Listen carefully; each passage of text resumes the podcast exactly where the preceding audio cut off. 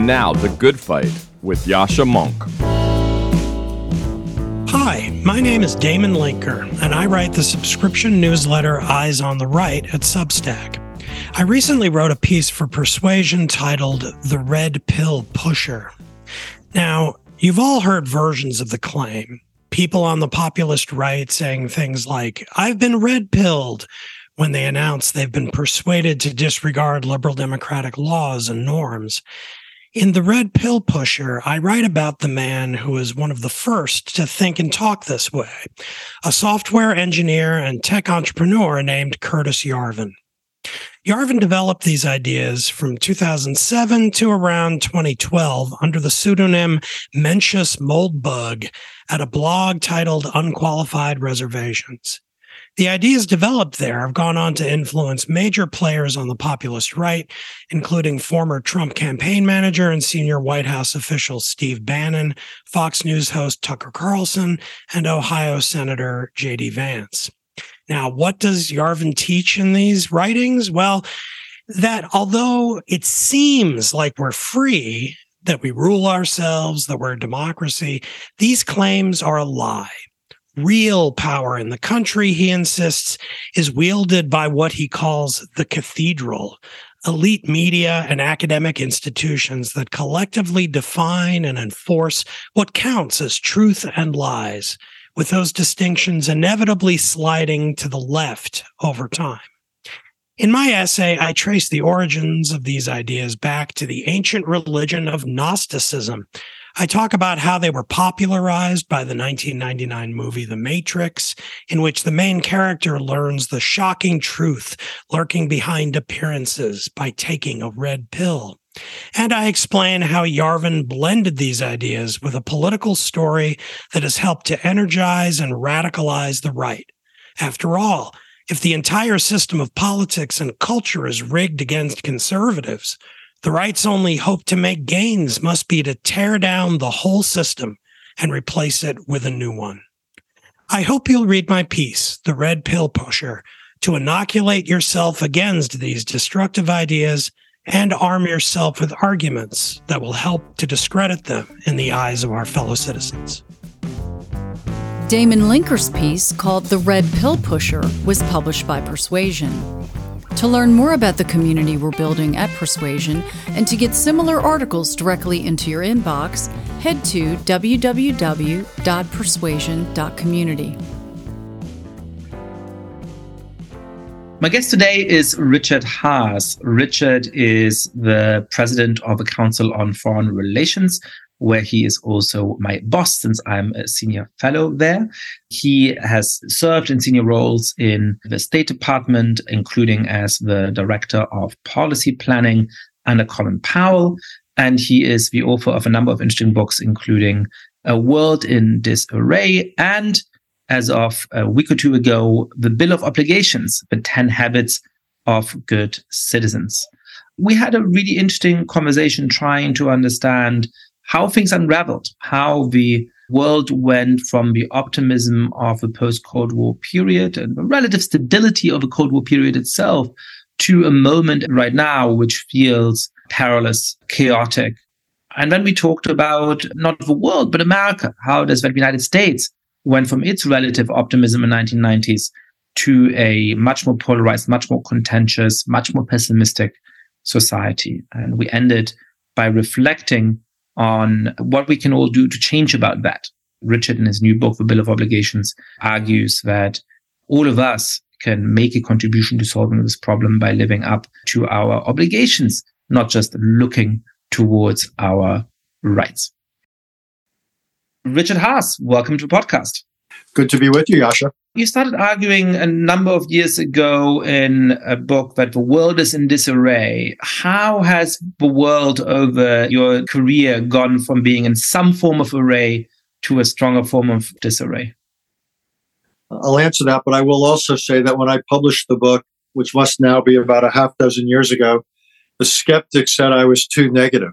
And I think in retrospect, the criticism was deserved, except I wasn't negative enough however you say disarray plus is where we are. I think the reasons have to largely do with the end of the Cold War. During the Cold War, you had a fairly elaborate, sometimes formal, sometimes informal, explicit, implicit set of rules of the road by which the two major powers managed their relations, avoidance escalation, certain understandings about how to manage competition between their partners or allies, and so forth. Plus, it was a world in which you only had, for the most part, not completely, but largely two groupings. So it limited the centers of decision making. You had what was perceived to be uh, not just a nuclear balance, but elements of conventional military balance. So, for any number of reasons, the Cold War world, those four decades, was a world of, I would say, surprising stability. And I think nuclear weapons deserve a lot of the uh, quote unquote credit because previous eras of history would have suggested that regardless of military balances, sooner or later, great power competition leads to some sort of uh, conflict. I think nuclear weapons introduced a significant degree of caution. With the end of the Cold War three decades ago, the predictions of optimism, I think, by many were pretty well off the mark. And if the first challenge of the post Cold War world happened in the Middle East, as did many of the initial challenges, with Saddam Hussein's invasion of Kuwait and the Bush administration, Bush the father administration, of which I was a, a part. I was the Middle East guy at, at the National Security Council. A lot of what we did was based not just upon local intrinsic interests in the Middle East, but this desire to set a precedent that the post Cold War world would not become a messy place, that the norms and the rest that had governed a lot of the Cold War world would still be in place. Above all, you couldn't acquire territory through force. And that informed a lot of what we did. But I think what we've seen over the last three decades are several trends. One is a much greater proliferation of power. I once wrote an article about non-polarity, or you could call it multipolarity on steroids or stilts. I think that's part of it. All sorts of centers of decision making. So you have more capacity and more hands that were more independent than ever before. You moved away from bipolarity as well, so much more complicated to figure out balances. Relationships were changing. The United States then got overextended in, I thought, misguided policies of democratic transformation, particularly in Iraq, ultimately in Afghanistan. We took our eye off the ball. Many other things went on to be a, a longer conversation, hopes about how relationships would evolve between the United States and Russia and the United States and China. Things didn't quite work out that way for any number of reasons. So this has become a much messier world given the deterioration of relations between major powers, the rise of medium powers like Iran and North Korea with sizable capabilities, and then the emergence of all sorts of powerful global issues like climate change, new technologies like cyber, breakout of infectious disease on a global scale, all of which expose the inadequacy of uh, existing institutions. There's been a institutional adaptation has fallen far behind global challenges. So this combination of geopolitical revival, distribution of power, institutional failures to keep up, then all the divisions within the United States, which is the subject of some of my more recent writing. This is a fairly unhealthy brew, a worrisome brew of international factors and domestic factors. Because one of the reasons the world, over the, certainly over the Cold War, to some extent since, remain relatively stable was because the United States was willing and able to play an outsized role. And that's not clearly the case anymore. So we could go on, but all of this leads to a deterioration of the international environment. And the world in disarray turned out to be directionally correct, though quite interesting. It probably wasn't worried enough. Yeah, it's interesting. I think that often happens in certain intellectual contexts. I remember in late 2016, early 2017, there was a lot of debate about the shape of a Republican Party.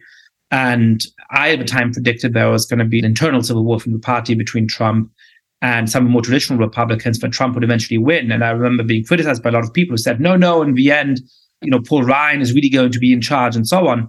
And of course, similarly to how you're describing, I was wrong, but in the other direction, which to say there wasn't even a civil war. Everybody just sort of flunked over and went along so many of the battles in the early post Cold War period in the Republican Party were between, if you will, traditionalists and the neocons. And for a long time, we thought the debate within the Republican Party was going to be between the realists who had a more modest view of the American role in the world and neocons who had a more expansive view of the world. Little did we imagine that 30 years later, neither one of those groups would have much impact. And as you suggested, the radicals have taken over the Republican Party, and realists and neocons alike are sitting in the back seat and no longer have their hands on the steering wheel. Yeah, I mean, this is one of the also always fascinating things about how political coalitions change over time, right? And so political divisions that feel really, really salient in one moment stop being salient 10 years later. And, you know, you can sort of go back into the past and say, oh, like the political divisions that suddenly feel really important today, where do they come from and where would people have fallen?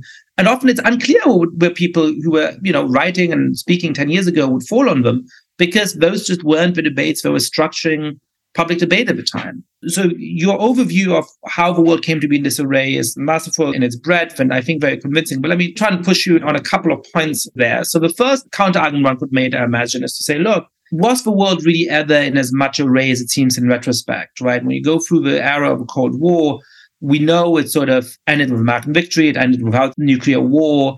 We know that really the two key players ended up being the United States and the Soviet Union. But you know, there was the Cuban Missile Crisis, and the world certainly didn't look in array at the time. There was the rise of a non-aligned movement, which sort of ended up being a little bit of a semi-story or non-story. It didn't end up being as important, but at the time, people thought it was going to be a really major story. And so, was it ever in as much array? And then conversely, you could ask now, well, is the world in disarray for structural reasons and it's going to remain being in disarray? Or is there kind of phase shift, right? We're going from one equilibrium that used to be somewhat stable, and hopefully we might reach another equilibrium that's going to be stable, perhaps a long term, peaceful, militarily competition between China and the United States. And it'll look quite clear that we're in the early phase of that structured world 20 or 30 years from now but we can't quite see it yet. And so it feels like we're in this chaotic world. But that's just because we're sort of going from one equilibrium to another. So let me take both of those. Was the world of array before the world of disarray? How to understand that? I actually think there was considerable array, in part because you had the whole growth of alliances and also post World War II institutions that managed the world to some extent economically and so forth. And the Soviet Union essentially set out. It didn't participate in that. The Cold War, in many ways, didn't intrude on a significant piece of the international machinery. You had, you know, the, remember Comecon and all that. There was a degree of autarky in the communist world. So the non-communist world, in some ways, did its thing with the general agreement on tariffs and trade, ultimately the WTO, IMF, development projects at the bank and elsewhere. So there was a world of considerable array, I actually think. Now, was there disarray in it? Sure, you had the messiness of decolonization, but actually that was pretty short lived. And as messy as the Palestine issue was, or India, Pakistan, again, things settled down. And the transition to a world of 180, 190 states, it actually happened pretty quickly. And the whole idea of state sovereignty became a very accepted notion uh, surprisingly, uh, not quite universally, but close to universally accepted.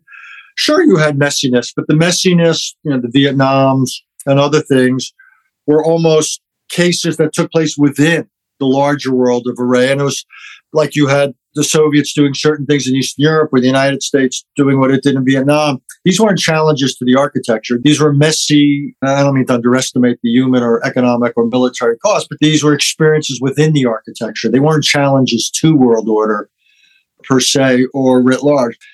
But that's not how they were perceived at the time, right? So in Vietnam, the whole justification for Vietnam War from the American perspective was domino theory, right? That if we let this one state fall, then it is going to completely change the equilibrium. So I take your point there, but again, the world had more array than we realized.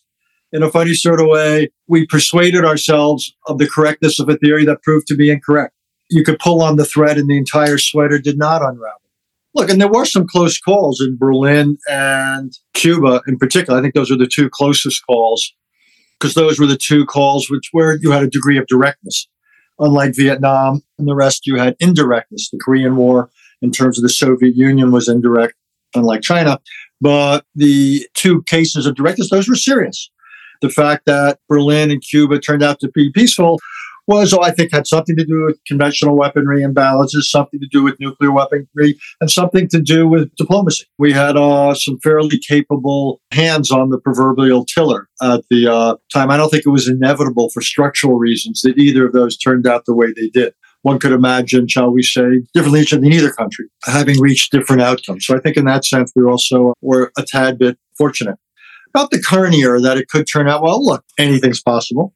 On the other hand, I don't like the trend lines much. In the geopolitical, I see the North Korean problem sitting there, but getting bigger. Iran, as much as I'd love to think we're on the brink of a regime change leading in a, a moderate democratic, formerly Islamic republic, it doesn't seem to be in the cards. Meanwhile, we could well have a crisis over Iran's nuclear capability at some point, sooner rather than later. Obviously, we're facing a long war situation in Ukraine, and Russia is to use the old language of Henry Kissinger, a revolutionary power. It wants to overthrow much of the order rather than operate within it. I think China's caught a little bit more. China's a more complicated calculation. It both wants to operate within the order when it suits its purposes, but outside the order when it doesn't. So I think the jury is there out. And also, I think the jury's out because of China.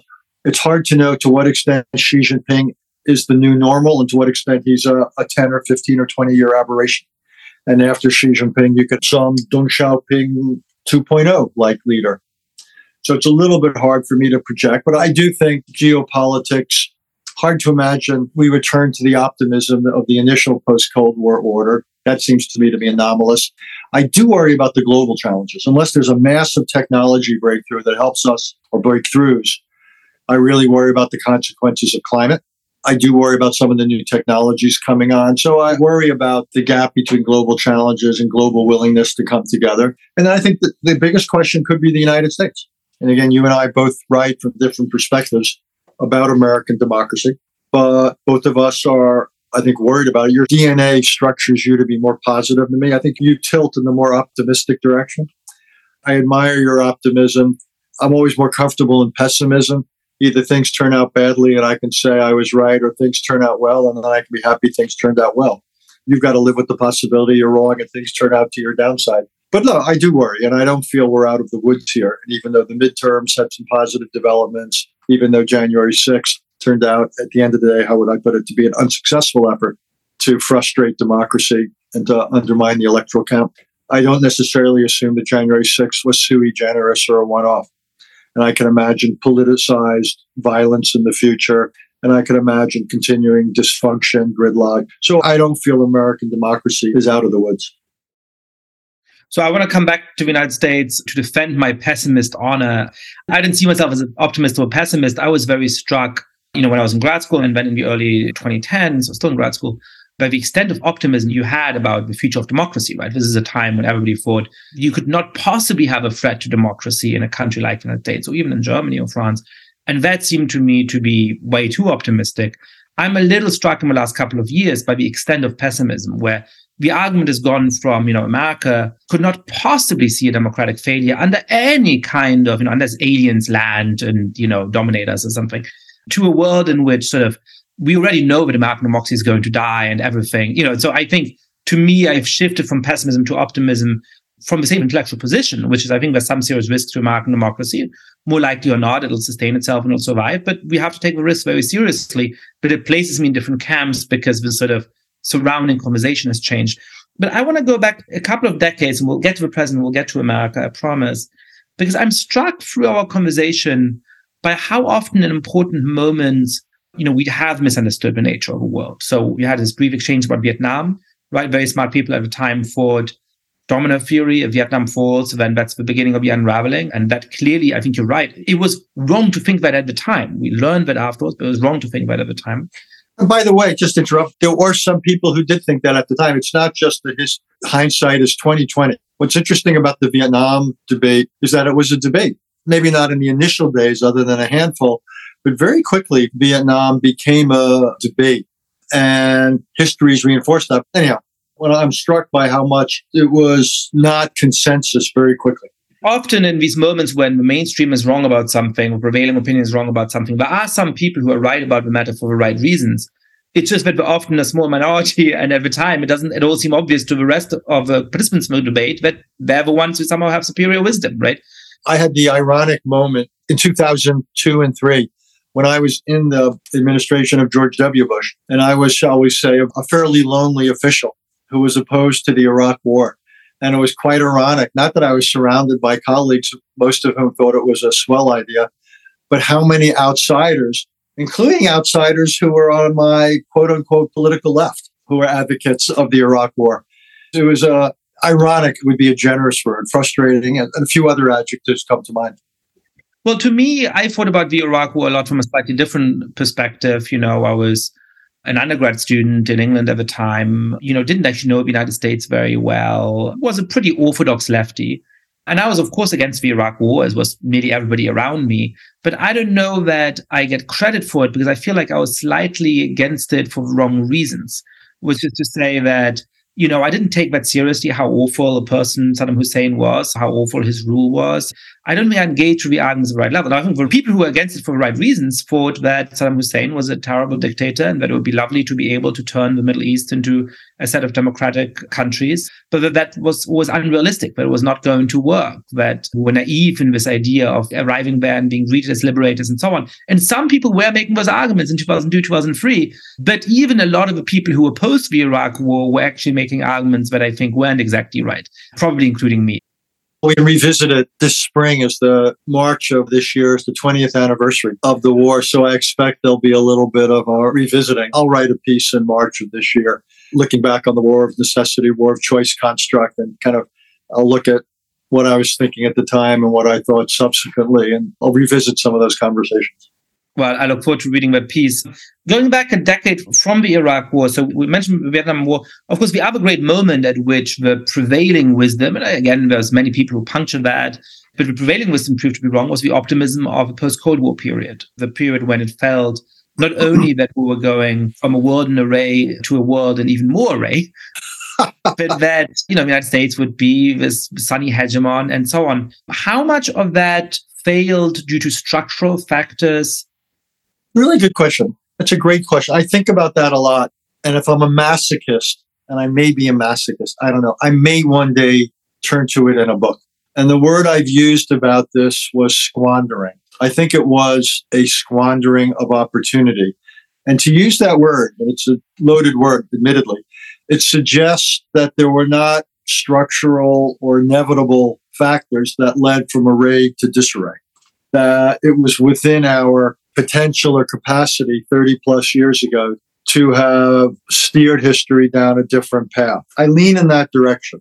Now, would it have been neat? No, for the reasons we've already discussed. You had a proliferation of capacity and more hands, more decentralized decision making. I understand those things.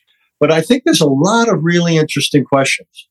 Was it inevitable that the US Russian relationship would get to the point it is now? Or was that something about Russian political culture?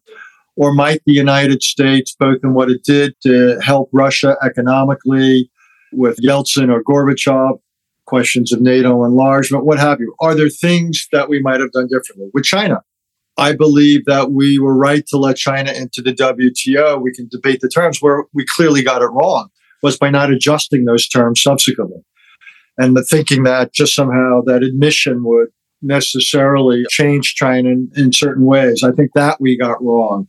And by the way, even though I'm a frequent critic of Mr. Trump's foreign policy, I think when it came to China, they were more right than wrong in recognizing that we needed a serious adjustment. I think that in terms of global arrangements, we were very slow and still are in many areas. I think in talking about what kind of a defense and foreign policy capability we needed, we weren't thinking long term enough. I remember the frustrations I had in government. I was trying at times to get the Bush 41 administration to articulate just exactly what did we mean by a new world order? What ought to have been the precepts? And I don't think we did a very good job. The Clinton administration was a kind of holiday from serious foreign policy for eight years. They were more worried about small interventions in Somalia and Haiti than they were about the big things. The one big thing they did, which was NATO enlargement, we can debate. Indeed, I think historians will debate it for a long time. The Bush administration overreached badly in Iraq and Afghanistan. The Obama administration, I think, underreached in 20 different places for the most part. The Trump administration caused real havoc to many American alliances and so forth. So I look at American foreign policy over the last 30 years. I think we got more wrong than right. But it's a really interesting question, the one you asked. And it's one I can't probably do it justice today, Yascha. It's this question of what was structural, because I think it would have been more difficult than many understood, just given certain underlying trends and the emergence of certain challenges. But I basically think we took a difficult situation that we probably underestimated the difficulty of, and we made it far, far, far more difficult than it needed to be by all sorts of errors of commission and omission on the foreign policy front. But that to me is a really interesting question, and I expect I won't be able to resist one day turning to it. I, I, would love to read your book on this. It's puzzling. It's one of those topics where, when you look at the structural factors that were driving this disarray, they seem incredibly powerful. And you start to think, well, could we really have dealt with all of those at the same time? But then you look at sort of the blunders of American foreign policy, and it feels like, well, those are really consequential. I mean, they really seem to have driven this outcome. And so, either place you look, it feels like you have a compelling set of causal explanations. And probably is both. I mean, like most things in life, it's not single or simple. But my own instinct is it was a more difficult hand than people appreciate at the time, and it was played poorly. And again, it was a combination of things we did and didn't do, which is also the case in our personal life. You know, when we look back at our lives, it's if we had mulligans, the do overs, and some would be over things we did do, and some would be things we didn't do, I expect. And I would say the same thing applies here in terms of American foreign policy. So let me take exactly the same question, but ask it about America domestically, which is to say, again, in the early 1990s, America looks like a self confident country, an optimistic country, a country coming off a decade of economic growth, a country that also feels, in some ways, socially and culturally cohesive, real progress, even though gradual progress towards more demographic inclusion, slowly of course the 1990s, more inclusion of sexual minorities. You know, there is this optimistic decade where it feels like domestically America is in array, and now it is so in disarray. So, how did America go from array to disarray? And I guess the same question is that a set of bad choices by political leaders and others, or where the structural causes of America's unraveling, as George Packer might put it, always there from the beginning? Well, even though you asked the question, I'd love to hear your answer to your own question my own sense, again, it's a combination of both the structural and what you might call the political, in the sense that there was a range of possible policies or decisions or behaviors, and we often got it wrong again in acts of omission or commission. But if you think about the last couple of decades, okay, so there were things that increased a disrespect for government and alienation from government. I think Iraq contributed to it a certain cynicism and alienation, Afghanistan, as well, two major international enterprises, shall we say, that went very poorly. in Iraq had the added problem that the ostensible purpose for it didn't pan out with the WMD. I think the 2007 8 financial crisis had a role. Again, loss of confidence in elites, but also what it did to the housing market, the American dream there. I think decades of stagnation for the middle class had a real role inequality, though, again, I think the problem is less inequality in America that some have gotten fantastically wealthy than it is the fact that many others did not benefit in absolute terms. My own view in American history is people don't mind relative inequality so long as absolute conditions improve satisfactorily. And what we had here was the terrible combination of the two. We had relative positions worsening and absolute conditions were not getting better for a big chunk of the population. I've argued this in the past. I mean, if you took the last 30, 40 years economically and you said, look, imagine a world in which the average American would have gotten twice as rich over that period of time, which was the case in previous generations, whereas we've seen more or less stagnation over the last 30 years. And then let's imagine that, you know, Elon Musk is twice as rich as he is, and Warren Buffett is twice as rich as he is, and so on you know, four times, five times as rich, right? So even more unequal society. Do we think that America would be unraveling? No, because people would feel that, look, I'm doing so much better than my parents were, and the system somehow is working for me, right? If you imagine that the average person would have gotten 25% less affluent over those years, that Bill Gates and so on would have gotten, you know, lost a lot of money. And so the society is a little bit more equal. Would that be better? No, it'd be worse because people would think, oh my God, it's declining. So inequality matters because, you know, you can't grow the pie infinitely. And if all of the gains go to the top, then obviously there's no gains for anybody else and, and you get all of those problems. So this is still a problem of inequality under some descriptions. But what really matters is the ability to deliver real improvements to most people. Yeah, you and I are probably in the minority in coming to that conclusion. I think we're right, though. Not a popular position, but there you have it. I think that's had a role. So there are economic factors here. I think COVID had a big impact more recently. I think there's structural. I think social media has had a combination of cable, social media, this combination of uh, narrowcasting in America. And you're as familiar with it as anybody. The literature on sorting, S O R T I N G, Now, increasingly we live separate existences in our own little bubbles or echo chambers in this church, in this school, in this geography, and so forth. And we all watch this station, listen to this AM talk show, watch this cable network, have this Facebook group, and that there's fewer and fewer common experiences in this country. Indeed, many more separate experiences. It's one of the unanticipated consequences of ending the draft and having an, an all volunteer force. So the lack of common experiences is a big, big deal in this country. And again, you've written about it, I've written about it, but this is a country based upon certain ideas. And if the ideas are no longer shared, where does that leave us? I think that's become the case. I think something I've written about a lot the lack of civics in our schools at the high school and college level is a serious problem. And I think Trump is both a driver of this, but also a reflection of it. Like so many populists historically, he's a very good room reader. In this case, the room was America. Trump could walk into this room and was quite brilliant at reading the room, in particular, as populists do, of reading the dissatisfaction in the room, reading the grievance, all those who resented. And in part because the left often had over these same years, in many ways, moved somewhat away from a policy of simply opposing discrimination and wanting equal opportunity to wanting to affect outcomes. And what was no longer the left in America, your next book deals with this quite brilliantly. I can say that because I've actually read the draft. So it's something for all your listeners to look forward to. So the left, if you will, it's interesting that we no longer call it liberal. And that's some ways more revealing than the left realizes. Because the left in the United States is less liberal and it is much more progressive, it is much more concerned with outcomes rather than necessarily equality of opportunity. And that's also fed the grievance of other parts of the population that feels that they are not being helped equally. So, yeah, we could go on. It's a long conversation, but I think how we fund our politics has had effect. The weakening of parties. Political parties, almost like travel agents, used to be mediating mechanisms. In the consumer space, you have it between individuals and businesses. Parties used to play a role between voters and candidates. They no longer do. Every candidate now is his or her own party. They can raise money. They can go on social media. And rather than being moderated, you're kind of independent and extremism pays. It's a long list of things, but I think the accelerating difficulty of getting things done in America has to do with, I think, more structural reasons than anything else. But I think certain individuals have seen it coming and have taken advantage of it and run with it and in many ways exacerbated if John F. Kennedy were alive, there'd maybe be room for a new chapter of Profiles in Courage, a new book, but it wouldn't have as many chapters as I'd like.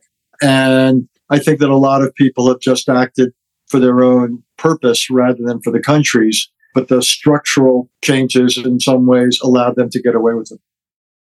You know, one of the things I'm struck by is that when you try to suss out what is structural and what is choices that American leaders have made, an obvious way of thinking through this is to look at where America is similar to other democracies and where it's not. Now, many other democracies have gone through similar processes, right? I mean, France, Germany, Britain, Australia, they all feel less stable, less in array today than they would have done 20 or 30 years ago.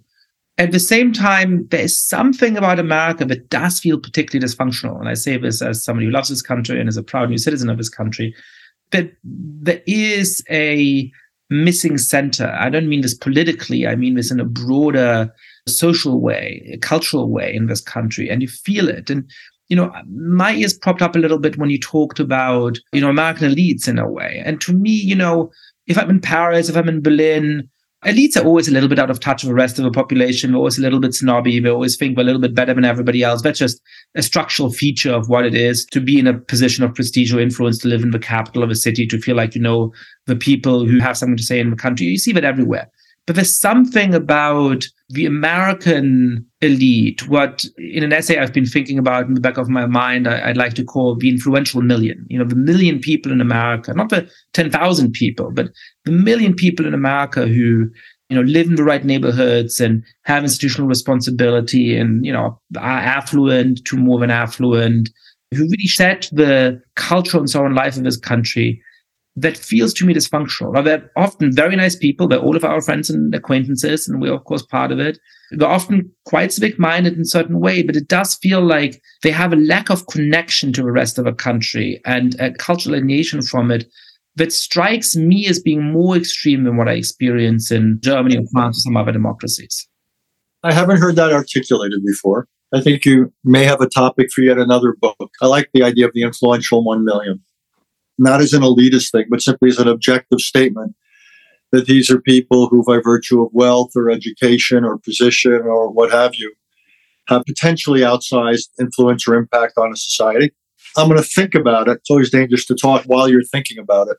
But I'm intrigued by that idea that whether by sending their kids to private school or living in certain neighborhoods or moving to certain states, or something I've noticed that the best and the brightest in many cases choosing careers in financial engineering rather than going into public service. It might also be consistent with what we were talking about a few minutes ago. The ability now in this country of 333 or whatever million people to increasingly define your place not in American society writ large, but in a particular sub society of America. And we now have created, if you will, enough space for that, and not just geographically, but culturally and economically and socially, so people now navigate a life in a sub society where they're comfortable. It's almost like uh, we're now a country of uh, millions of gated communities rather than a single community, if I may stretch an image. And that's interesting to me as a reading of our society. I hadn't thought about it quite that uh, way. So uh, I will think about it, but it reinforces my sense to the extent that you are right. I think you're onto something again about rekindling civic awareness and a sense that there's a limit to which you can opt out and still succeed or be safe or prosper in every sense of the word, that we are all in this uh, together, like it or not. And that's a really intriguing argument. So I like the idea.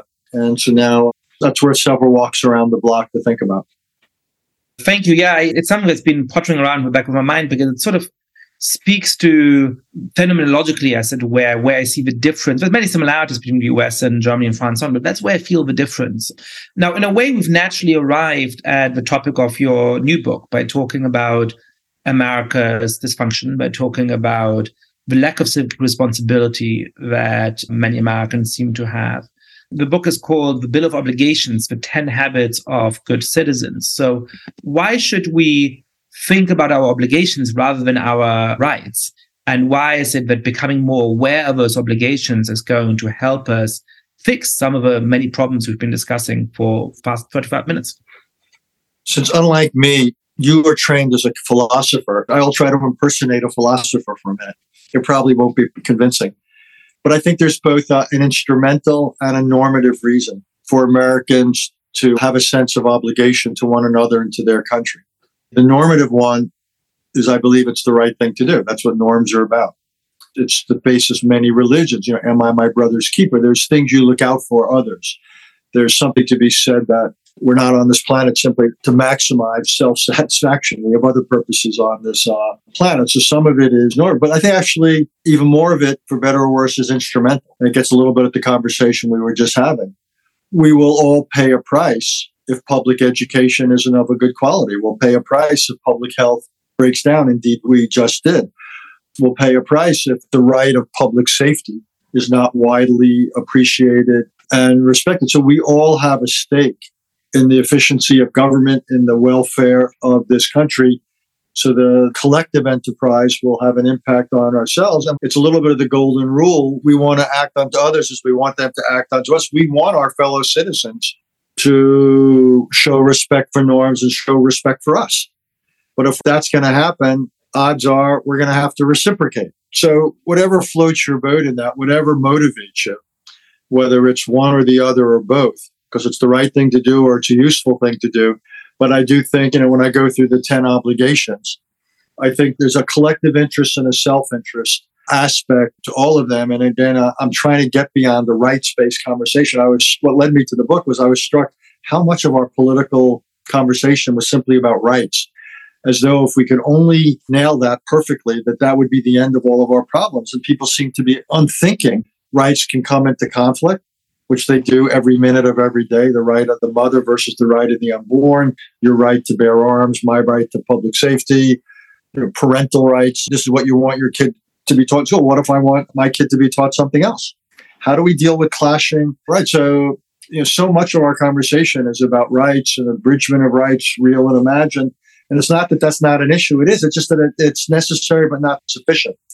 And what led me to this book was thinking that we needed also to think about obligations, or we would either end up at a minimum in political gridlock and social alienation, or worse yet, my fear is we will end up being an American version of Northern Ireland during the Troubles. We will have a future in which decentralized, politically inspired violence, which sounds somewhat dystopian to me, but that is not the work of an overfevered imagination.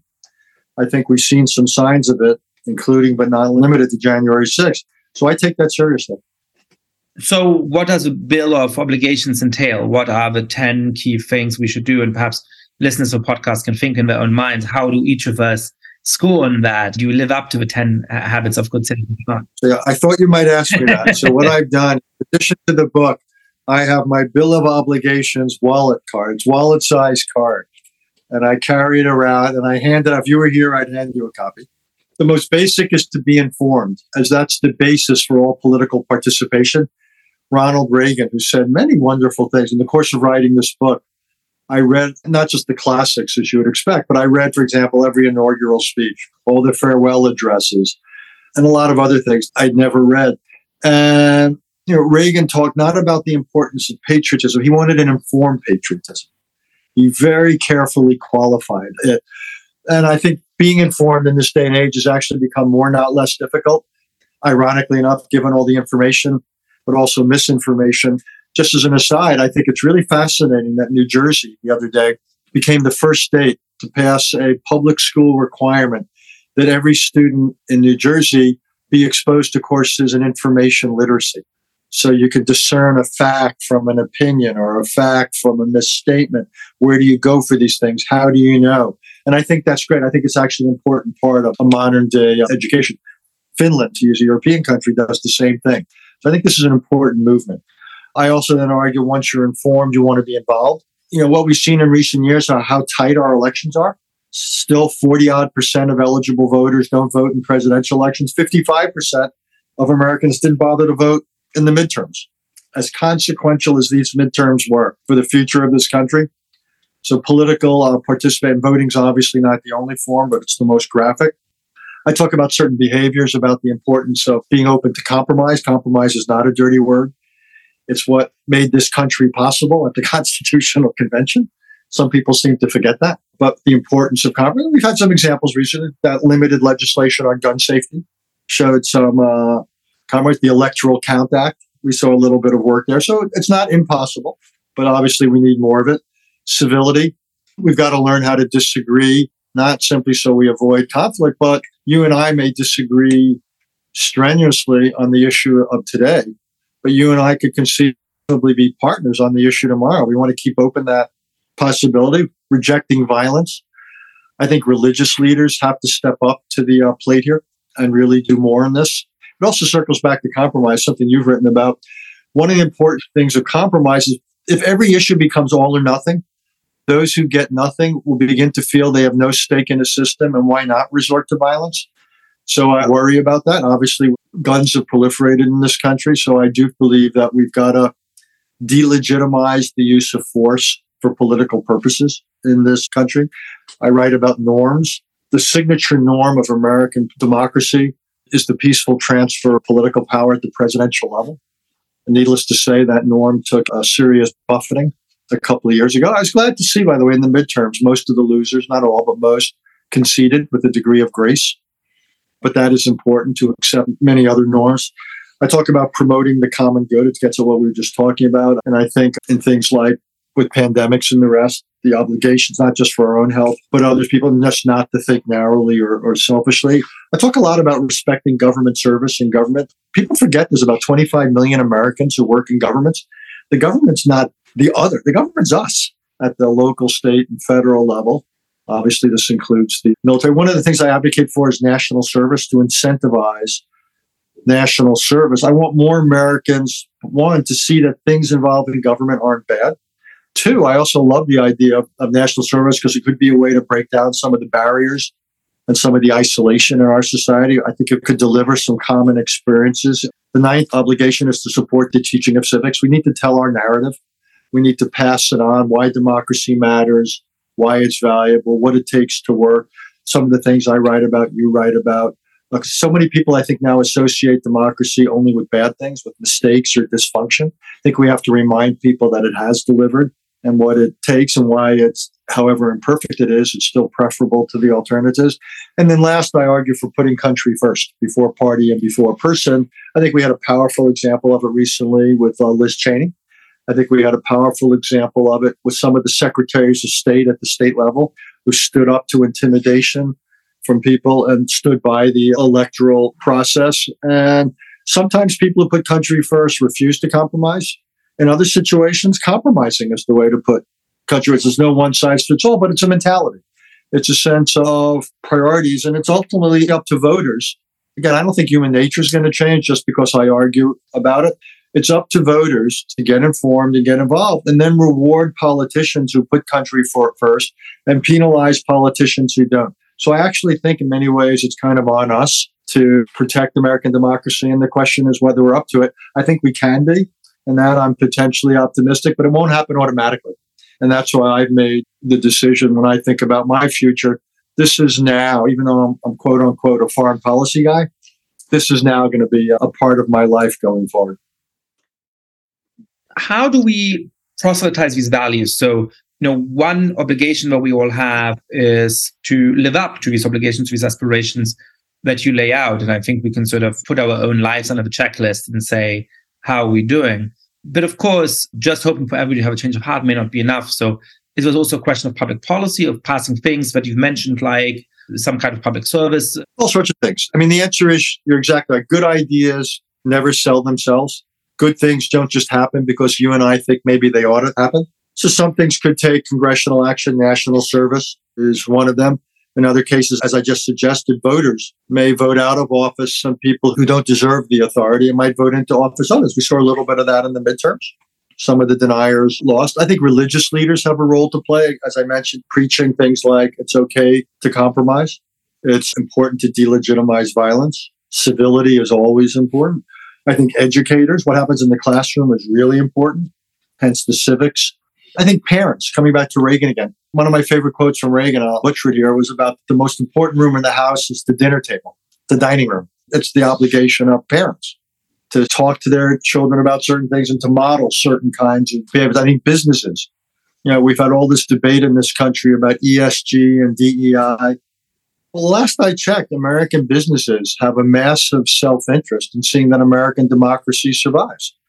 How well are American businesses going to do if the rule of law breaks down? How much are American businesses going to like it if the Justice Department or the EPA, for example, start politicizing and penalize business executives who give to the other political party or businesses who don't support them? So I think business has a lot more to do. So my answer to your question is these things won't just happen because they're swell ideas. It will happen when various constituencies in this country get mobilized, including ordinary citizens voting, that will reward certain behaviors and penalize others. I think too often American politics is left to the most motivated, in many cases, are more extreme. And I think the more centrist Americans, more reasonable Americans, more Americans more civil, more willing to compromise, need to get more politically involved. I only have a last question for you, but it's a hard one. If 25 or 30 years from now, we look back at this period of time and think, you know what, the world ended up getting into more array than it was in 2023. And America is in much better shape than it was. And perhaps people are living up to the Bill of Obligations and the country feels more cohesive than it did a few decades ago. What's the story that gets us there? What will have happened in those intervening decades that would make us a little bit more optimistic? My grandmother used to say, from your mouth to God's ear, may it happen. I could see in the world, I could see two changes. One would be in both China and Russia, you will ultimately have new leadership that will reject a lot of the tendencies of the current leadership. These things do go in cycles. I think in areas like climate and health, technological breakthrough, just like the mRNA vaccine and Zoom, funnily enough, got us through the pandemic, one medically, one economically and socially. I can imagine technological breakthroughs getting us through climate, this with batteries, this with carbon capture, this with uh, renewables or what have you. It's harder to see the domestic because that's the most human nature, but there it could be everything from what I'm suggesting, a kind of bottom up, no single change, but a set of changes, a realization that things really are going off the rails. And you see greater involvement in what our schools teach. Religious leaders accept some of the responsibility that comes with their position. We maybe have some good political leaders, though the populism maybe uh, fades a little, it burns out a little bit. I think, you know, domestically, it's less to come from a decisive single stroke than it is from a number of changes, possibly more intelligent regulation of some social media and technology. So I think it would be more a basket of things. It wouldn't be probably transformational, but it would represent an improvement. Richard Haass, thank you so much for coming on the podcast. It was great fun. And as always, when I talk with you, I learn a lot.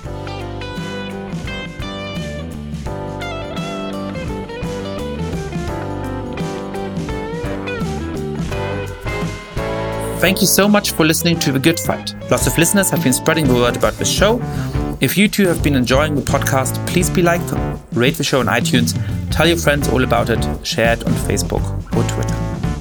And finally, please mail suggestions for great guests or comments about the show to goodfightpod at gmail.com. That's goodfightpod at gmail.com. This recording carries a Creative Commons 4.0 international license. Thanks to Silent Partner for their song Chess Pieces.